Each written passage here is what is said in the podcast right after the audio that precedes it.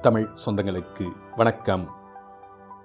Sathyan audio books வழங்கும் அமரர் கல்கியின் பொன்னியின் செல்வன். குரல் சத்யன் ரங்கநாதன். நான்காம் பாகம். மணிமகுடம். அத்தியாயம் ஏழு. வாலில்லா குரங்கு. மணிமேகலை சிறிது நேரம் யோசனையில் ஆழ்ந்தாள். தான் சற்று முன் கண்ட தோற்றம் வெறும் பிரம்மைதானா அல்லது கனவில் கண்ட தோற்றமா? கனவாக இருந்தால் தான் தூங்கிக் கொண்டல்லவா இருக்க வேண்டும்? தன்னைத்தானே தொட்டு பார்த்து கொண்டாள். இல்லை தான் தூங்கவில்லை. பழுவூர் இளையராணிக்காக ஆயத்தமாயிருக்கும் அந்தப்புற அறை அல்லவா இது? பளிங்கு கண்ணாடியில் தன் முகம் இதோ நன்றாக தெரிகிறது. அதோ குத்துவிளக்கு எரிந்து கொண்டிருக்கிறது. கண்ணாடிக்கு எதிரே சுவரை உற்று பார்த்தால் அங்கே ஓர் ரகசிய வாசல் இருப்பது அவளுக்கு தெரியும். அதை வெளியிலிருந்தும் திறக்கலாம் உள்ளிருந்தும் திறக்கலாம். மணிமேகலை அந்த இடத்தில் சுவர் ஓரமாக நின்று காதை சுவரோடு ஒட்டி வைத்து உற்று கேட்டாள். அவ்விடத்தில் சுவரோடு சுவராக இருந்த ரகசிய கதவு மரத்தினால் ஆனதுதான். ஆகையால் உள்ளே வேட்டை மண்டபத்தில் ஏதோ ஓசைப்பட்டது போல் கேட்டது. மணிமேகலை மெதுவாக ரகசிய கதவை திறந்தாள். வேட்டை மண்டபத்தில் எட்டி பார்த்தால் அந்த மண்டபத்தின் பெரும் பகுதியில் இருள் சூழ்ந்திருந்தது. ஒரு மூலையில் சிறிய அகல் விளக்கு எரிந்து கொண்டிருந்தது. திடீரென்று அச்சிறிய விளக்கின் ஒளி மங்கிற்று. அடுத்த கணம் முன்போல் பிரகாசித்தது. ஏதோ ஓர் உருவம் அவ்விளக்கின் முன்புறமாக குறுக்கே சென்றது போலிருந்தது. அக்காரணத்தினால்தான் விளக்கு ஒரு கணம் மறைந்து அடுத்த கணம் பிரகாசித்திருக்க வேண்டும். அப்படி விளக்கை ஒரு கணம் மறைத்த உருவம் அதன் முகம் தான் சற்று முன் கண்ணாடியில் கண்ட முகம்தானா? அல்லது இதுவும் தன் சித்தக்கோளாறுதானா மணிமேகலை எட்டி பார்த்தபடியே கையை தட்டினாள். யாரங்கே? என்று மெல்லிய குரலில் கேட்டாள். பதிலுக்கு ஒரு கணைப்புக் குரல் கேட்டது. வவ்வால் ஒன்று தான் மேல்கூரையில் தொங்கிய இடத்திலிருந்து கிளம்பி ஜிவ்வென்று பறந்து போய் கூரையில் இன்னொரு இடத்தை பற்றிக்கொண்டு தொங்கிற்று. மறுபடியும் மிக மிக லேசான இருமல் சத்தம். மணிமேகலை அவ்வாசற்படியில் நின்றபடியே அடியே சந்திரமதி!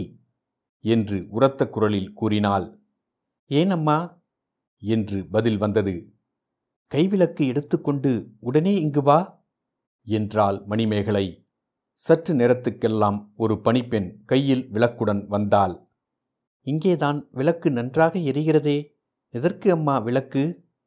வேட்டை மண்டபத்துக்குள்ளே போய் பார்க்க வேண்டும். ஏதோ சத்தம் கேட்டது.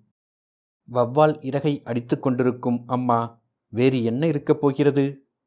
இல்லையடி. சற்று முன் இந்த பளிங்கு கண்ணாடியில் பார்த்து கொண்டிருந்தேன். திடீரென்று என் முகத்துக்கு பக்கத்தில் இன்னொரு முகம் தெரிந்ததடி. அந்த முகம் எப்படி இருந்தது? மன்மதன் முகம் போல் இருந்ததா? அர்ச்சுனன் முகம் போல் இருந்ததா? என்று கூறிவிட்டு பணிப்பெண் சிரித்தாள். என்னடி சந்திரமதி பரிகாசமா செய்கிறாய்? இல்லை அம்மா இல்லை. நீங்கள் அடிக்கடி கனவில் காண்பதாகச் சொன்னீர்களே அவர்தான் இப்போது கண்ணாடியில் தோன்றினாரோ? ஆமாண்டி சந்திரமதி ஆனால் ரொம்ப ரொம்ப நிஜம் போலிருந்தது. எல்லா பெண்களுக்கும் இப்படித்தான் ஒரு சமயம் சித்தப்பிரம்மை பிடிக்கும். உங்களுக்கும் இன்னும் இரண்டொரு நாள்தான் அப்படி இருக்கும். நாளைக்கு காஞ்சியிலிருந்து வரும் இளவரசரை பார்த்துவிட்டீர்களானால் அந்த பழைய முகம் அடியோடு மறந்து போய்விடும். அது இருக்கட்டுமடி. இப்போது இந்த வேட்டை மண்டபத்துக்குள் போய் பார்க்கலாம் வா. வீண் வேலை அம்மா. வேட்டை மண்டபத்தில் ஒரே தூசியும் தும்புமாக இருக்கும். சேலை வீணாய்ப் போய்விடும். போனால் போகட்டுமடி. இருமலும் தும்மலும் வரும். நாளைக்கு எல்லோரும் வரும் சமயத்தில் சும்மா வரட்டும். வேட்டை மண்டபத்தை இப்போது சோதித்து பார்த்தே ஆக வேண்டும். விளக்கை அசைத்து அணைத்து விடாமல் எடுத்து வா. இவ்விதம் கூறிக்கொண்டே மணிமேகலை வேட்டை மண்டபத்துக்குள் பிரவேசித்தாள். தோழியும் விளக்குடன் அவளை தொடர்ந்து வந்தாள். இருவரும் சுற்றி பார்த்து கொண்டே வந்தார்கள். சந்திரமதி கையிலிருந்த தீபத்துக்கு மேலாக நோக்கி உயிரற்ற மிருகங்களை மட்டும் பார்த்து கொண்டே வந்தாள். மணிமேகலையோ சில சமயம் தரையிலும் பார்த்தாள். தரையில் படிந்திருந்த புழுதியில் அங்கும் இங்கும் கால் சுவடுகள் இருந்ததை கவனித்துக் கொண்டாள். அம்மா அதோ! என்றாள் சந்திரமதி. என்னடி இப்படி பதறுகிறாய்? அதோ அந்த வாலில்லா குரங்கு அசைந்தது போலிருந்தது. உன்னை பார்த்து அது தன் சந்தோஷத்தை தெரியப்படுத்தியதாக்கும். என்ன அம்மா என்னை கேலி செய்கிறீர்களே? நான் பிரம்மை பிடித்து அலைகிறேன் என்று நீ மட்டும் என்னை பரிகாசம் செய்யவில்லையா? ஒருவேளை உங்கள் கண்ணாடியில் தெரிந்த முகம் அந்த குரங்கின் முகம்தானோ என்னமோ? நாம் வந்த வாசலுக்கு நேரே இருக்கிறது. பாருங்கள் குரங்கு மறுபடியும் அசைகிறது. சிச்சி உன் விளக்கின் நிழலடி. விளக்கின் நிழல் அசையும் போது அப்படி குரங்கு அசைவது போல தெரிகிறது. வா போகலாம் இங்கே ஒருவரையும் காணோம். அப்படியானால் அந்த குரங்கு முகம்தான் கண்ணாடியில் தெரிந்திருக்க வேண்டும். இல்லாவிடில் அதோ மேலே உட்கார்ந்திருக்கிறதே அந்த ஆந்தையின் முகமாக இருக்கலாம். அது நம்மை பார்த்து எப்படி விழிக்கிறது பாருங்கள்.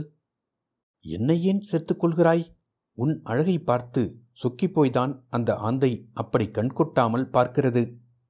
பின்னே தங்களை கண்ணாடியில் எட்டி பார்த்த முகம் யாருடைய முகமாயிருக்கும்? அடியே எனக்கு தான் சித்தப்பிரம்மை என்று நீ முடிவு கட்டிவிட்டாயே?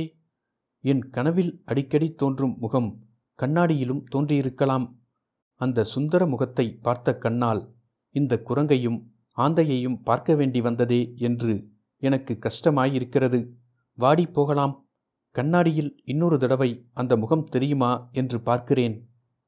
இரண்டு பெண்களும் மறுபடியும் வந்த வழியே புகுந்து அந்தப்புற அறைக்குள்ளே போனார்கள். வாயில்லா குரங்குக்கு பின்னாலிருந்து வந்தியத்தேவன் வெளியில் வந்தான். இரண்டு மூன்று தடவை தும்மி மூக்கில் புகுந்திருந்த தூசி துப்பைகளை போக்கிக் கொண்டான். தன்னை அவ்வளவு நன்றாக மறைத்திருந்த வாலில்லா குரங்குக்கு தனது நன்றியை செலுத்தினான். ஏ குரங்கே நீ வாழ்க. அந்த பணிப்பெண் என் முகத்தை உன் முகத்தோடு ஒப்பிட்டாள் அப்போது எனக்கு கோபமாய்த்தான் இருந்தது. வெளியில் வந்துவிடலாமா? என்று கூட எண்ணினேன். நல்ல வேலையாய் போயிற்று. மனத்தை அடக்கிக் கொண்டேன். நீ மட்டும் இங்கே ஆள் உயரத்துக்கு நின்றிராவிட்டால் என் கதி என்னாயிருக்கும்? அந்த பெண்களிடம் அகப்பட்டு கொண்டிருப்பேன். குரங்கே நீ நன்றாயிருக்க வேணும். இப்படி சொல்லி முடிக்கும்போதே அந்த பெண்களிடம் அகப்பட்டு கொண்டிருந்தாலும் அப்படி ஒன்றும் விபரீதமாக போயிராது என்ற எண்ணம் அவன் மனத்தில் தோன்றியது. அவர்கள் யார் என்பதை முன்னமே ஊகித்துக் கொண்டிருந்தான். அவர்கள் பேசிய வார்த்தைகள் யாவும் அவன் காதில் நன்றாய் விழுந்தன. அதிலும் மணிமேகலை உரத்த குரலில் கணீர் என்று பேசினாள். கனவில் கண்ட முகத்தைப் பற்றியும் கண்ணாடியில் பார்த்த முகத்தைப் பற்றியும் அவள் ஏதோ பேசினாளே அது என்ன? பழைய சம்பவங்கள் அவனுக்கு நினைவு வந்தன. கந்தமாறன் அடிக்கடி இவளிடம் தன்னை பற்றி பேசியிருப்பதாகச் சொல்லியிருக்கிறான். முன்தடவை இந்த மாளிகைக்கு வந்திருந்தபோது அவளை அரைக்குறையாக பார்த்துச் சென்றதும் கந்தமாறன் அவளை வேறு பெரிய இடத்தில் மனம் செய்து கொடுக்கப் போவதாகச் சொன்னதும் ஞாபகத்துக்கு வந்தது. இந்த பேதை பெண் ஒருவேளை அவளுடைய மனத்தை மாற்றிக்கொள்ளாமல் இருக்கிறாளா என்ன? அதை பற்றி யோசிப்பதற்கு இப்போது நேரம் இல்லை வெளியேறும் வழியை பார்க்க வேண்டும். யானை தந்த பிடியுள்ள வழி அந்த புறத்துக்குள் போகிறது. ஆகையால் அது தனக்கு பயன்படாது. தான் வந்த வழியைத்தான் தேடிப் பிடிக்க வேண்டும். ரகசிய வழிகளின் கதவுகளை உள்ளே இருந்து திறப்பதற்கும் வெளியிலிருந்து திறப்பதற்கும் வெவ்வேறு முறைகள் உண்டு என்பது அவனுக்கு தெரிந்ததே. திறப்பது எப்படி என்று கஷ்டப்பட்டு கண்டுபிடிக்கலாம். ஆனால் ரகசிய வழி எங்கே இருக்கிறது என்று தெரிந்தால் அல்லவா? திறப்பதற்கு வழி கண்டுபிடிக்கலாம். சுவரை எவ்வளவு உற்று உற்று பார்த்தாலும் ஒன்றும் தெரியவில்லை வெளிச்சமும் போதவில்லை. தான் புகுந்த இடத்துக்கு பக்கத்தில் முதலை ஒன்று கிடந்தது என்பது அவன் நினைவுக்கு வந்தது. அங்கே போய் அருகிலுள்ள சுவர் பகுதியையெல்லாம் தடவி பார்த்தால் ஒருவேளை வெளியேறும் வழி புலப்படலாம். இவ்வாறு நினைத்து முதலைக்கு அருகில் சென்று சுற்றுப்பக்கத்து சுவரையெல்லாம் தடவி தடவி பார்த்தான். ஒன்றும் பயன்படவில்லை. நேரமாக ஆக கவலை அதிகரித்து வந்தது. இது என்ன தொல்லை? நன்றாக இந்த சிறைச்சாலையில் அகப்பட்டு கொண்டோமே. கடவுளே அந்த புறத்துக்குள் புகுவதைத் தவிர வேறு வழியில்லை போலிருக்கிறதே. அப்படி அந்த புறத்துக்குள் புகுந்தால் அதில் எத்தனை அபாயங்கள்? ஒருவேளை மணிமேகலை தன்னிடம் அனுதாபம் காட்டலாம். ஆயினும் தான் அவளிடம் இங்கே இப்படி ரகசியமாக வந்ததற்கு என்ன காரணம் சொல்வது?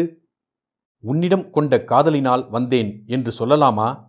அது எவ்வளவு கொடூரமான பொய்யாயிருக்கும்? துணிந்து அத்தகைய பொய் சொன்னாலும் அவள் நம்புவாளா? மணிமேகலை மட்டும் தனியாய் இருப்பாள் என்பது என்ன நிச்சயம்? மற்ற பெண் பிள்ளைகளுக்கிடையில் அகப்பட்டு கொண்டால்? சம்பூரையர் அறிந்தால் கட்டாயம் தன்னை கொன்றே போடுவார். மறுபடியும் வந்தியத்தேவனுடைய கவனம் தரையில் கிடந்த முதலையின் மீது சென்றது. அதன் பேரில் அவனுக்கு கோபமும் வந்தது. முதலையே எதற்காக இப்படி வாயை பிளந்து கொண்டே இருக்கிறாய்?